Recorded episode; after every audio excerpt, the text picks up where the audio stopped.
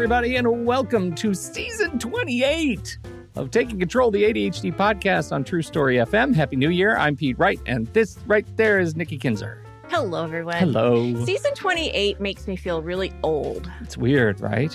Right. Because if you think about it, I know this isn't true to podcast in the podcast world, but like Mhm. 28 seasons of something is like 28 years of something. Yes. We're actually, feels- technically, I think we're 14. which but- still isn't really that. It still feels. yeah. Yeah. But Yeah. so. You know what's even this is this is the thing I have to I have to say out loud and this is what I was doing this morning because I screwed up our recording schedule is I went through to figure out when are we going to hit episode 600 Oh, how close are we? 100 We are very close Wow. Nikki Kinzer. Okay. very close we will hit it in just 12 episodes from now All is episode 12 of this season we will hit 600 So you know that means that our dear listener and friend Brian is going to have to create a new song for us to celebrate the 600th season or uh, episode. Yes. Yes. Whatever it takes. Yep. Come hell or high water, Mm-hmm. there will be a song. Mm-hmm. there will be. Outstanding. Indeed. Yes, that's super fun. Uh, I it's super fun. I can't believe we've been doing this uh, quite that long. 600 episodes for crying out loud. Well, today we are kicking off uh, our little series on decision making, and it's uh, it's a little. It might be a little academic. There's a dash of history. I'm very excited about it. You know, I get worked up about this stuff, and so uh, we're going to be talking about the mental models that we use naturally, all of us that we use, maybe unconsciously, subconsciously, maybe intentionally, to, when it comes to being faced with hard decisions. Mm. And I'm I'm pretty excited about it. Any decision doesn't even have to be hard. Could be any decision. I think this is going to be really helpful because it's hard to make decisions. And uh, yeah, I think this might help people kind of break it down and maybe find a different way on how to make them. I think so too. So that's what we're going to do today. So get ready, get out your uh, note taking pens and pencils, and put on your thinking hats. I wish I had a hat. I do too. That just made me think. I know. God, I wish I had a I thinking hat. I really wish I had a hat. man. Okay. Okay. Uh, well, do all that. If you have a thinking hat, don it now, and uh, we're going to get started. Before we do that, head over to takecontroladhd.com, get to know us a little bit better, listen to the show right there on the website, or subscribe to the mailing list right there on the homepage, and we will send you an email every time a new episode drops. Connect with us on Facebook or Instagram or Pinterest at Take Control ADHD and jump into the Discord server. ADHD Discord community is fantastic. We've got a bunch of free channels over there. And then if you up the ante, you up the ADHD ante by heading over to patreon.com slash the ADHD podcast. When you become a patron, you get more stuff in Discord. It's uh, like magic. There's a magic curtain that parts when you become a patron. And uh, you know, let's just talk about Patreon. Patreon is listener supported podcasting. It is the thing that supports this show. Uh, these shows are not free to produce, and they take a ton of time, a ton of prep, a ton of production time of many people who are working on this show. And we just, it, it, it helps immeasurably to have Patreon support uh, making this show happen. So again, patreon.com slash the ADHD podcast. Sign up, get Discord stuff, other benefits you can check out on the site. We'd love to have you in the community.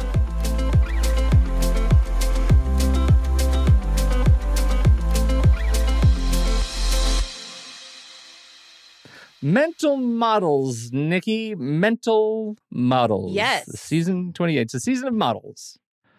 Uh, right now, we're going to be talking. We need to talk about what are the mental models that are at work in our uh, in our lives. And I, the, one of the reasons I love about this is that we all have them. We're wired for them in some way, shape, or form. And many of us don't have the words to describe how we look at the world. And so, starting out with a conversation on these mental models, I feel like gives us a new language, a new vernacular that we can talk about how we make decisions and how we are biased in one direction or another when we make decisions, and maybe a little bit more aware right? Yes, it's interesting because you had the idea for this series, and um, it, it was hard for me to wrap my head around it until we actually like did a Google search during our meeting and said, let's look at mental models and see what they, what Mhm. comes up. And then all these things started coming up. And I realized like the most common one that I am fully aware of is the growth mindset versus the fixed mindset uh, from um, Carol Dweck. Um, Mhm. And, uh, but there's so many more. And that's what was so fascinating to me is that Yeah. there's a lot. And I, I, I don't, I know for me anyway, I was not aware of it. So I'm looking forward to, to learning. Well, and the fact that these a lot of these things have been written about for millennia, like eh, we've been thinking about mental models and how we make decisions since the Greeks, and we'll talk about that in in a bit. the The whole point of of looking at mental models, a mental model is is a, a bite sized, condensed view or perspective that explains how someone might view themselves in the world around them. Right? It's just an organizing principle. They can help you or hinder you or just make you aware of the decisions you make and why you make them. And there are hundreds of them. It's like it's it's living in search of metaphor, right? That I love so much. And so it it doesn't I, I don't know that necessarily makes sense to talk about just here are all the mental models Right. outside of the context of the theme. And that's why we're talking about decision making. But know that there are a lot of mental models that support every single you know kind of interaction you have with the world. This is just one that resonates with us for ADHD. Absolutely. These do not describe the truth. This is not about objective fact. This is a model that that works in large part because of how we're wired to see the world and operates in absence or, or in ignorance of fact because it's it largely these are based on beliefs and that can be a fuzzy squishy gooey kind of thing to talk about but that's Mhm. that's just where we are again organizing principles uh, and uh, one of the things that i find as i read through these and i research them and look at sort of how they relate to my life is that my response to them my my like gut response to reading these things is oh no i don't do that or i always do that which is in fact a mental model itself at work on my digestion of mental models like it is such a meta Right. conversation Yeah. that uh, that we kind of have to dance around a little bit of that. So, shall we? I mean, do you want to just dig in? Yes. Do you have any preamble well, no, yourself? the only other thing I was going to say is that we're not experts on these things. This is the first time that I've really dug into this information. So we're really just going to talk about it, what they are, and we're just going to have a conversation around it. So Mhm, that's it. for sure. All right. Uh, so, a, a couple of mental models for making decisions, and this the first one is it doesn't have a very good name. It needs to be rebranded, but it really is at work for ADHD in a in a kind of legendary way. It is the tendency to want to do something right? It's the tendency toward action. Uh, the uh, it- it's also known as boredom syndrome so i think we get a sense of of how that might might play into adhd Oh, I think so. hmm I, I think so. It is feeling the need to act even if action isn't necessary required or even recommended. Right. how, how do you see this play out Well, I think it's very much to the H in the ADHD, the hyperactivity. There's basically, from the research I've done, there's, and well, this can get into different areas, but the three main categories of ADHD, I'll put it that way, is, you know, ADHD with the H, which is with the hyperactivity, um, ADHD with less hyperactivity, or you have a combination of both, right? And so, and they don't call it ADD anymore because it's Mhm. just ADHD. So this is where I po- this is what pops up for me with ADHD is that impulse impulsivity and just needing to move even like right like Mhm. it's hard to sit still so um being a, I- i see my daughter you know moving her leg all the time it's that kind of wanting to do something but also wanting to move like not sit still and boredom that's like the worst thing Yeah. right i mean Yeah. do do AD, people Yeah. with ADHD experience boredom? Um, yes, but it doesn't often look like it, boredom looks for people who don't live with ADHD. Right. right. Right. There's there's very little like pining at the window on a rainy Right. day, right? Like that's just not how it works because it's unmetered energy, right? Right. It's unmetered. Something's going on in your head or your body that that that is constantly moving and doing something. I think it's interesting when we look at it from the perspective of um, of productivity, right? Right, and this is where I think the the model for tendency to want to do something plays, uh, uh, you know, plays tricks on us. Uh, and and so I offer a quote from Roman satirist Petronius Arbiter. That's wow, I'm so glad you said that. Satirist, yes. Uh, here is here's the quote. I think this is really interesting. It, we trained hard, but it seemed that every time we were beginning to form into teams, we would be reorganized. I was to learn later in life that we tend to meet any new situation by reorganizing, and what a wonderful method it can be for creating the illusion of progress while producing confusion, inefficiency, and demoralization. This is this is what happens when the tendency to want to do something often is the wrong thing. It is the thing that gets in the way of actual productivity when you're confusing preparation and getting started with the end goal.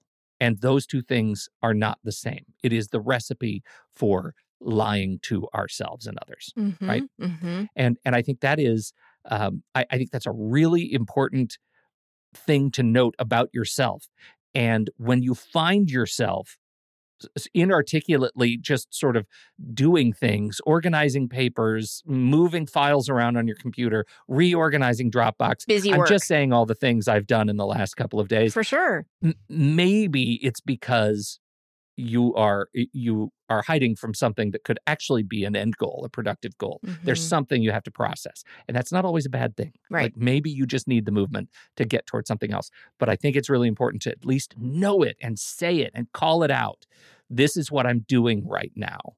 This is what I'm doing. Yeah. Great So- awareness because I hear it all the time of I know what to do.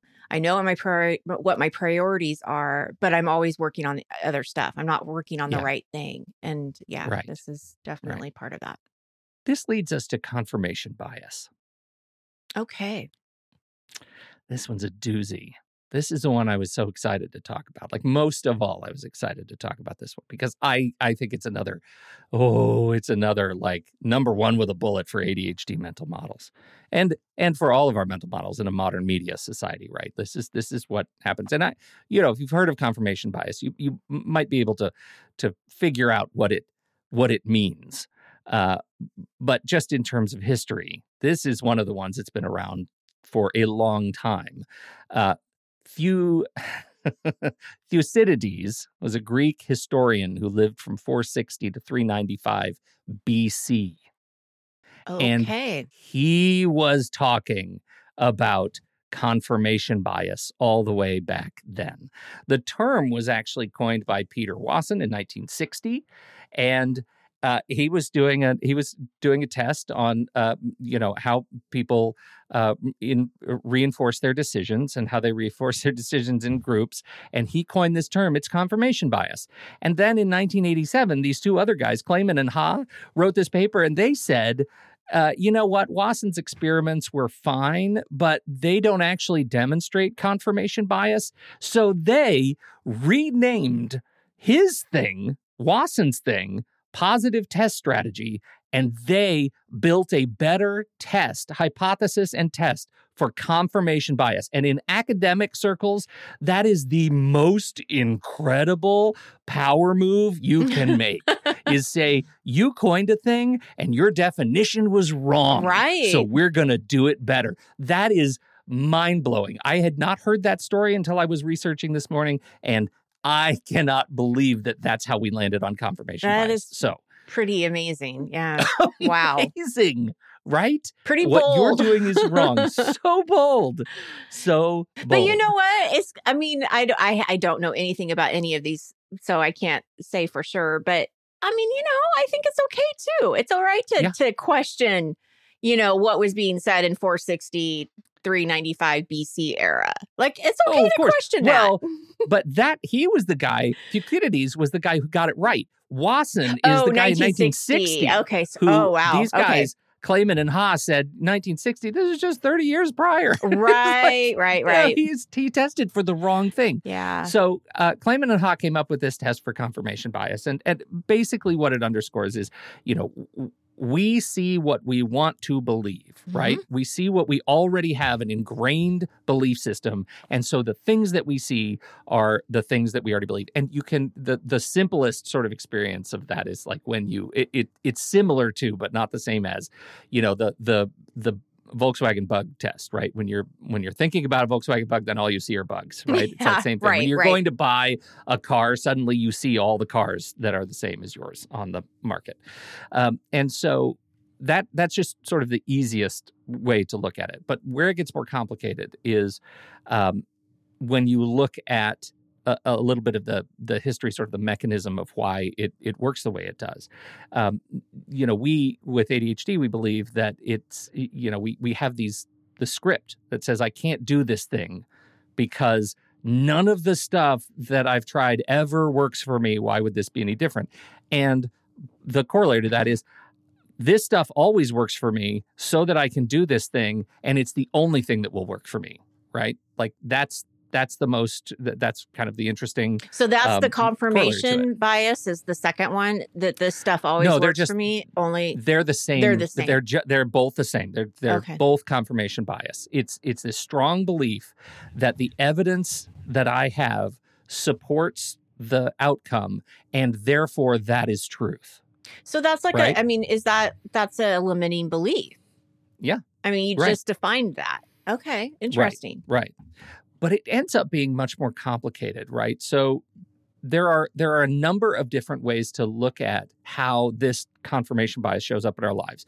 One of them is a biased search for information, right? When we're looking for evidence for something that we that we're looking for, right? Maybe I'm looking for research on why time blocking on, on time blocking. I'm biased because of my internal belief naturally before I start the search.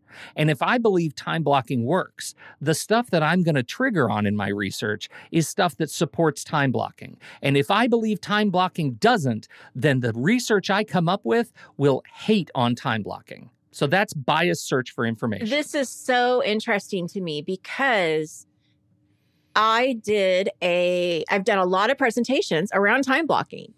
Yes. And there will be questions that come up and I will have already answered the question, like the actual question I have on Yes. the screen and it will say you know something about time blocking doesn't work because and then they'll Mhm. ask me a question that was actually in that slide and i think it's it's what you're saying is that they're they're looking for something to not work and so that's what's you know that's what's coming up to mind and not Yeah. seeing the answer or, or hearing it or really processing it Yes. Now check this out. There are two more bi- uh, ways that this bias shows up in terms of the mechanism, and I think you're gonna you're gonna hear exactly what you're talking about. So we talked about the bias search for information. That's where I think I want to learn more, and my biases are showing up on the thing, the research that's coming up. The second one is bias interpretation of information. So you're feeding me information in your presentation, and I'm to choose how to believe it as it comes to me. And the third is biased memory recall of information. So now I am the the facts and figures that stick in my head in my memory align with my already cemented internal bias. So when I'm talking about this and recalling this information, I'm only recalling the facts that align with my bias. So bias search, biased interpretation, and bias recall. Those are the three big uh, kind of categories of how cognitive bias plays into our daily life. Two more points, I promise once you get into those three, you have to talk about why our brains are working the way they do. And the, so there are two explanations of these. One of them is the cognitive explanation. And that says quite simply our brains are too simple to handle the, the, the conflicts of information, the cognitive dissonance that comes when we're truly, authentically, and and unbiasedly looking at new information. They're too simple, and so we throw out the stuff that we don't understand or can't integrate, and we stick with the stuff that already aligns to our belief system. It's just what we do.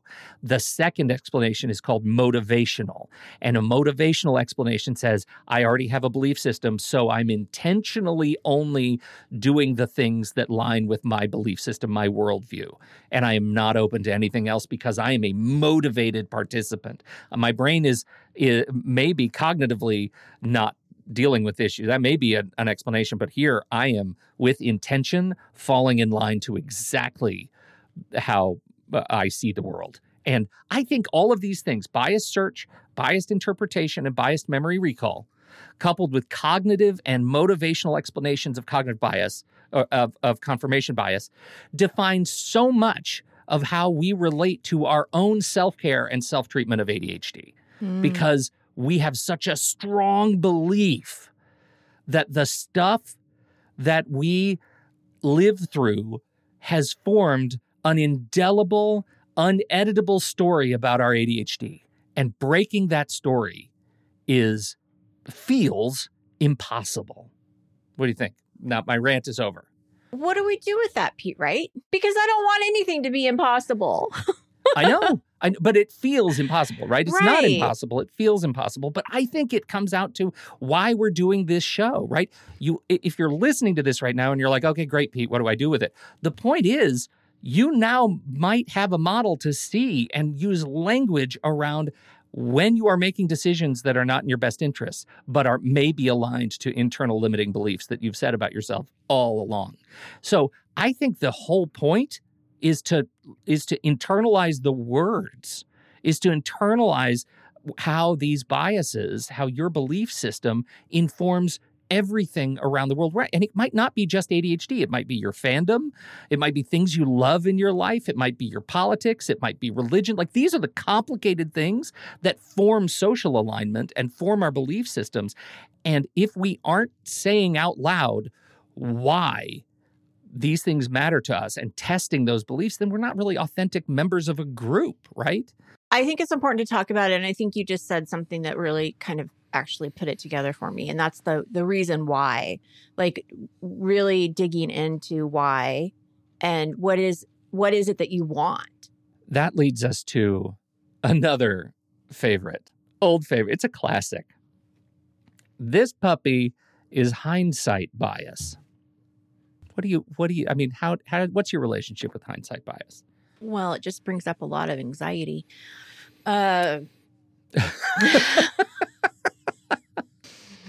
wish I could have done that a little differently. Yeah. Um, yeah. yeah. you know, I think that this uh, uh related to ADHD. I know that they're one of the executive functions that's difficult for ADHD is to actually remember and learn from the past. We we mm-hmm. tend to you know block that out it's not a consideration in what you're deciding right now uh, so i would be interested to hear more about what you have to say here well uh, so this is one that was the, the term was formalized in the 1970s and um, you know really it's all about you know, I, I knew it all along. In fact, that that's the the sort of pseudonym of of hindsight bias. It's it's the knew it all along formula. Is that kind of like the about, I should I I told you so kind of thing? or is that yeah, different? Similar, similar, similar. Okay. But well, the history of it is interesting. So the the concept is, you know, once you know the final outcome of a decision, then often the instinct is to to say, "Oh, I knew that all along." Like I was I was prophetic. I was already I already knew the answer before we started the decision making process. I knew we would end up here, uh, and uh, because I am so smart and I am a fortune teller, and it comes about because a, a, a social scientist named Paul Meehl uh, observed doctors overestimated their ability to have foreseen the outcome of a particular medical case. So they claimed they knew it all along. Like, so you imagine Dr. House, House uh, MD. He's doing his work. He starts a case, and by the end of the case, he says out loud, "When I started the episode uh, uh 45 minutes ago, I knew it would end up here." Now, that's never the case with Dr. House. He's wrong all the time, and he has to test a lot of things to, before he gets to a right answer. But physicians writ large, and at this conference, this is kind of where these guys started formulating the hypothesis for hindsight bias. They were like, doctors are really keen on doing this. Right. They say all the time, where we started, I knew then where we would end up. And that turns out was not true. It was just not objectively true. So these two guys, Amos Tversky and Daniel Kahneman, Dan Dan Kahneman is he's uh, kind of legendary in social science research. They researched this whole thing by asking subjects. They asked this this the subjects in their test to judge the likelihood of Nixon's trips to Beijing and Moscow. Because before he went to the trips, they said, "What do you think is going to happen?" And then Nixon takes the trips. And then time passes. Cue sometime later. and they go back to a subset of the people who were part of the test. And they said, okay, um, I'd like you to reconstruct your your belief on what you said was going to happen before and tell me what you think about your perceptions now after. And the people who responded, by and large, said, Yeah, I totally knew it was going to turn out this way. I am a political genius. I'm a political prophet. I knew that Nixon's Beijing and, and Moscow trips were going to turn out exactly the way they did.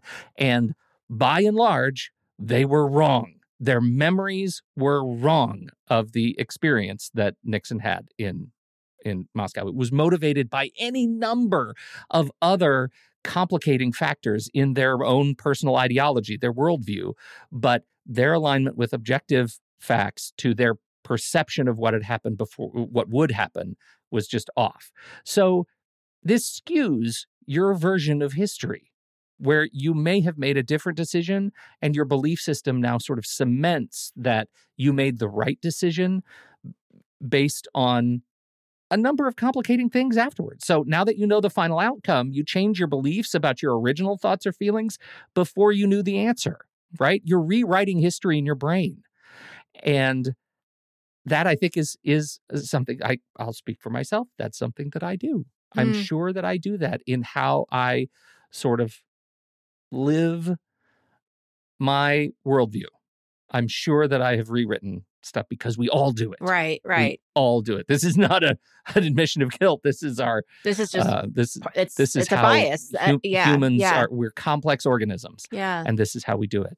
Um, so how what do you do about that well I, you know i i i feel like it's it's uh, uh, there's a practice that comes to hindsight bias and it it really comes down to the to I, I think about I've, I know I've talked about this on the show. My my dear friend Kurt Sifford, who's a programmer and and uh, sometime podcaster, and he says I love being wrong because it gives me an opportunity to be right again later. And that is a thing that I I, I keep try, I've been trying to internalize for the last year because what that does is it lets me cement the places where I'm wrong. Say out loud, I was wrong. I screwed up so that later I've internalized the experience of being wrong toward a better future where I'm not wrong as often because I've learned something. I've trained myself. I think part of the practice is being able to look at your experience and look at how things are working and say, this isn't working for me. I'll, I'll just use our favorite time blocking. Time blocking is not working for me right now. It's not working for me right now. And I need to cement that, but also cement why right? Let's talk about why it's screwing up for me. What are the symptoms? What's going on? Write about it, journal about it, whatever it is, to try not to, or to try to absolve yourself of the guilt of rewriting history unintentionally. Well, and what I love about what you're saying here too is that I think it's giving us another um uh, you know, knowledge is power, right? Mm-hmm. And so now this is in our our universe, our thinking that the next time you feel like you are up to making a decision and you're thinking i already know the outcome mm-hmm. that that should be like a little red beeping light that yeah. says pause pause pause pause because yeah. this hasn't happened. We really don't know the outcome. So it gives you that moment to recognize that that's what you're saying that like well why would i do this? Because it doesn't work. I know it's never worked. Okay it's not going to work now. All right stop. Pause Right. Pause for a moment. Right. Yeah. Beware of generalizations. Yes. Of hyper generalizations. Yes. Beware of those. Because that's an as it turns out, uh, an incredible segue because Ooh. that's the next mental model. look how Tendency to over smooth Yeah. that was. so smooth, so smooth. Tendency to overgeneralize from small samples versus the law of large numbers, right? Overgeneralizing from small samples is, uh, you know, I feel like we don't need to spend a whole lot of time on it because it is the lifeblood of ADHD. We get it. Uh, this is, I'm going to take my experience and I'm not even going to rewrite my experience as some sort of, uh, you know, um, grand, tr- you know, truth for everybody. I'm just going to say, because I have this experience one time, it's going to be my permanent, indelible truth. That's fine for you. Great. But it also closes the door on change. And that's the note for this one to me. Once we say, this thing happened to me one, two, six times, therefore the outcome's always going to be the same, we close the door on change in that aspect of our lives. And I think it's important to be aware of that. There was a quote. Now I can't remember what it is. If I find it, I'll let you know. Uh, but it was something about like trying so many times and then the you know the 100th time it, it worked or something like that and so Yeah. it kind of just reminds me of that like you got to keep trying and and uh oh there was also a quote from michael jordan um where he said he had shot like so many missed so many baskets and but then won all of these championships and all this stuff so it was really good about like how you can't you can't stop trying you have to keep Yeah. trying um Right. and uh it is really easy and I, I don't think this is just ADHD. I think it's harder for ADHD because of the RSD factor. Um, any kind of criticism, Mhm. one little thing you're going to hold on to, Right. and it doesn't matter how many great things there are that's being said, Right. you're going to always remember that. And Right. uh, and and that's that's tough. I mean, it's hard because you have to process that. Well, and here's the here's the interesting thing. This is another Dan Kahneman thing. We as humans focus more on story rather than sort of reliability of data and numbers because, quote, people are not adequately sensitive to sample size. So when you read a story that says 300 elderly people surveyed prefer Tums to Pepto Bismol. Right? Mhm. Of those 300, the majority prefer Tums to Pep- Pepto Bismol. What do you take out of that sentence? You take, oh, elderly people like Tums. Right. I'll get Tums for my grandma. Yeah. Go get Tums for the grandma, right? Because because clearly elderly people like Tums. But what you don't ask is like, oh, does this does the fact that you only ask 300 people matter? Right? What's the like majority in 300 people is 151 people, right? Like that that might not be the case that proves the norm. And so that's why uh, when you when you look at how researchers talk about this, they say, you know, human beings are as are, can some can recognize pretty reliably the difference between a sample size of 6 and 6 million, but between 300 and 3000, we can't, right? We decide norms are built on numbers that are irrational in social science. And so and we take as fact the thing that is just an uh, an assertion uh, that might be worth further research. Would this be true for like political poll- polls? oh yes. Okay. I don't want to get into that, but I'm just curious. No, we're not going to get into it. But, but- the answer is yes. Yeah. Of course, this is these are the kinds of questions they're asking about how we do surveys of Right, anything, whether right. it's tums to politics to you know whatever it is. And so. Um, you know, and th- this gets us into the law of large numbers. And the law of large numbers says that in any, you know, significantly large or increasing sample size, right, the, you know, you'll find an increasingly reliable norm that says, okay, we can make an, a, a judgment based on this in huge sample size of people that there is a there's a norm inside here that says okay you know of 6 million people that we're interviewing if 5 million of them prefer tums we can take advantage of that but that doesn't that doesn't tell us anything about outliers and ADHDers are outliers Right. by and large right Mhm. so this is why understanding how like how our own efforts to collect data on our behavior can be swayed and why it's so important to to stop and recognize wait a minute I'm making an assumption based on my experience over six tries or one year or whatever. And the fact is, there are a lot of people out there trying the same thing, doing it in different ways.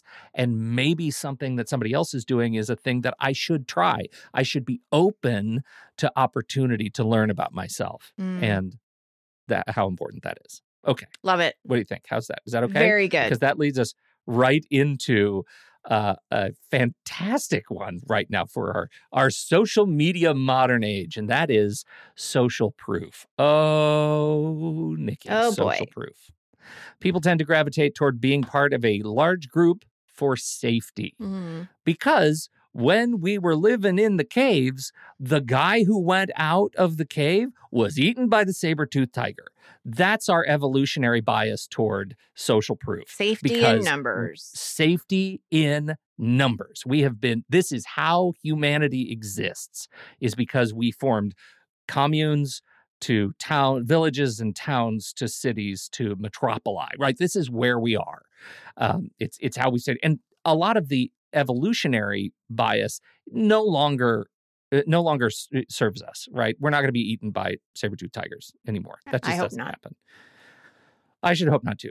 That's why i don't go to museums. Anyway the the point is that there are a lot of mechanisms by which we gauge unintentionally and invisibly social proof right? Yeah. we're constantly looking at this is what the experts say right? I heard it on this expert podcast you know Well, like this is how i became a fandom right I love that it's Well- they. and exactly Right. who is they? Like who is they I really question that. I, Yeah. yeah, because I really want to know who they are. and then you t- you go to celebrities there's a very explicit they right. Right. you have theys who are pitching something and you think it's because they the celebrity uses that thing because they're expert at telling you that story and painting that picture right And they're also getting paid millions of dollars mm-hmm. to do Yeah. it. Yeah. Yeah. Then you get Matt Damon in trouble because he's on a commercial in movie theaters and on sporting events pitching people to go buy crypto right before Sam Bankman-Fried is judged guilty. Right? This is a, this is another version of social proof is as how much attention we pay to celebrities and how they are endorsing things. Other users, right? We look at uh, reviews and Sure.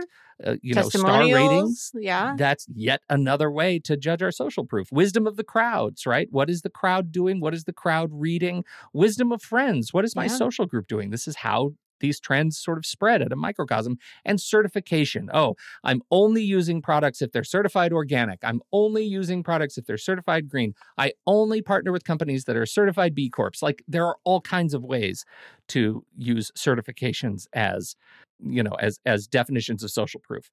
And that leads to different ways for us to be guided in our decision making. Herd behavior, over reliance on social proof leads to herd behavior, where people make decisions that are based on what others are doing rather than their own information and analysis, right? This takes back to our, our law of large numbers, our overgeneralization, our uh, confirmation bias. Like all of these things play into our ability as human beings to do things for other people's reasons rather than our own. Yeah. Ugh, Yes. right? Yes. Uh, yeah. Absolutely. Social proof can be manipulated. If anything we have seen is that social media is manipulated in order to manipulate social proof, right? By Mhm. purchasing fake reviews, by by stuffing organic posts that aren't real, aren't legitimate. Um, we are manipulated. Uh, quality versus popularity. Just because something is popular doesn't mean it is high quality or the best choice for your individual needs. That reminds me of like social groups, right? Like Yeah. uh just because I just can hear my mom saying, just because so and so jumped off the bridge doesn't mean you need to jump off the bridge, you know, or or whatever Yeah. it is. but um yeah, that that I can see that too. That's interesting. Yeah. I, I just going through this whole list makes me really question my own behavior and the things that I'm using and why did I do this thing? Why did I get this thing? Why am I a fan of this group? You know, why am I? It, it really comes back to uh, for me too as a as a sort of media lover. Um, you know, how do we address our own fandom of problematic creators? Right? Mhm. like how do we separate that why am why are we fans of of people who are uh, just distasteful for Yeah. any number of reasons. Yeah. Um, and and this leads to our last one. I, I promise. I know this has been a bit academic, but it is this is our last mental model. Opportunity costs, and it's a challenging one because it's an, an economics concept, right? Opportunity cost comes out of economics, and so you know when we look at opportunity costs, we have to first agree that it is you know what it is. It's this fundamental concept that refers to the value of the best alternative that is foregone when a choice is made, right? It's the value of the thing that you're not getting once you get a choice. And the emotional part of it is how do you feel once you have made that choice? And it boils down to the heads or tails test Mm, in a coin toss for me right. when you and and I still use this, right? It's like, okay, I have two choices to make. Uh, I'm going to say one is heads, one is tails, and I'm going to flip a coin. And if I get heads and I feel good about heads, then I'll know that the relative value of tails was not higher than the value of heads. I won't have any questions. It'll feel totally natural to me. But if I get tails and I feel bad about it, then I'll know maybe I should reconsider because of heads. That can also lead to decision paralysis. For sure. But for a lot of questions, it can at least tell you how your gut feels about it because you have this object in your hand that is supposedly representative of choice. And we are easily programmable machines, Mhm, mhm. right? So, uh, I, I, you know, the bottom line is when you say yes to a thing, you are implicitly, explicitly saying no to another thing. You have to think of it that way because you cannot do everything. And that's the question. And I really like the framing of this because I think when we do look at choices and we have to make a decision, we look at the pros and the cons. But I like that we also look at this now. You know, if if I say yes to this, what am I saying no to? And it really just Yeah. gives it a different flavor of of thinking, right? Like what am I and how do I feel about it? I mean, I totally get what you're saying. Like am I going to Yeah. be happy about this or am I going to be resentful about this? yes. And I think Yeah. it also going into decision making as far as like boundaries, you know, with your time. I think it's really important that we think about this because your time is so valuable and we have so little of it Mhm. that it really does make sense to pause for a moment and how do I really feel about it? Because it's very difficult to take your emotions out of it. We have to consider those and Well, how you're how you feel about it overall, what you're giving up. for sure. Yeah. Well, and this leads to the the major challenges, right? First of all, but exactly what you're talking about. It's super subjective, Sure. right? It's it's like scream spotlight syndrome that you're just so focused on yourself and uh, and sometimes you can lose track of the fact that decisions are not often as isolated to self as we tend to believe, especially when we're in this zone. It's also incredibly difficult to measure intangible benefits and costs. And when we're outside of the realm of economics, where we have massive data sets to be able to talk about how countries, you know, currencies flow, when we're talking about how we feel about something, it's so hard to measure that. How do you measure what my gut says? I don't know. Joules? I don't know.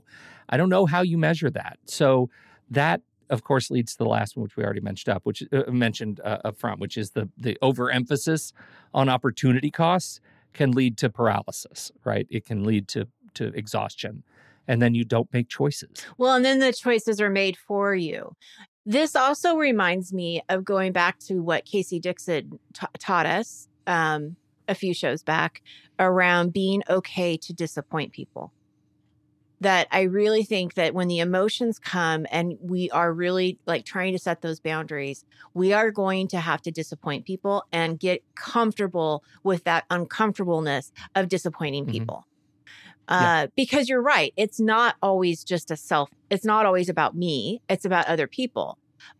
But I also have to protect me. And that may Mhm. mean disappointing somebody else and right letting that happen and being okay with it. yeah that.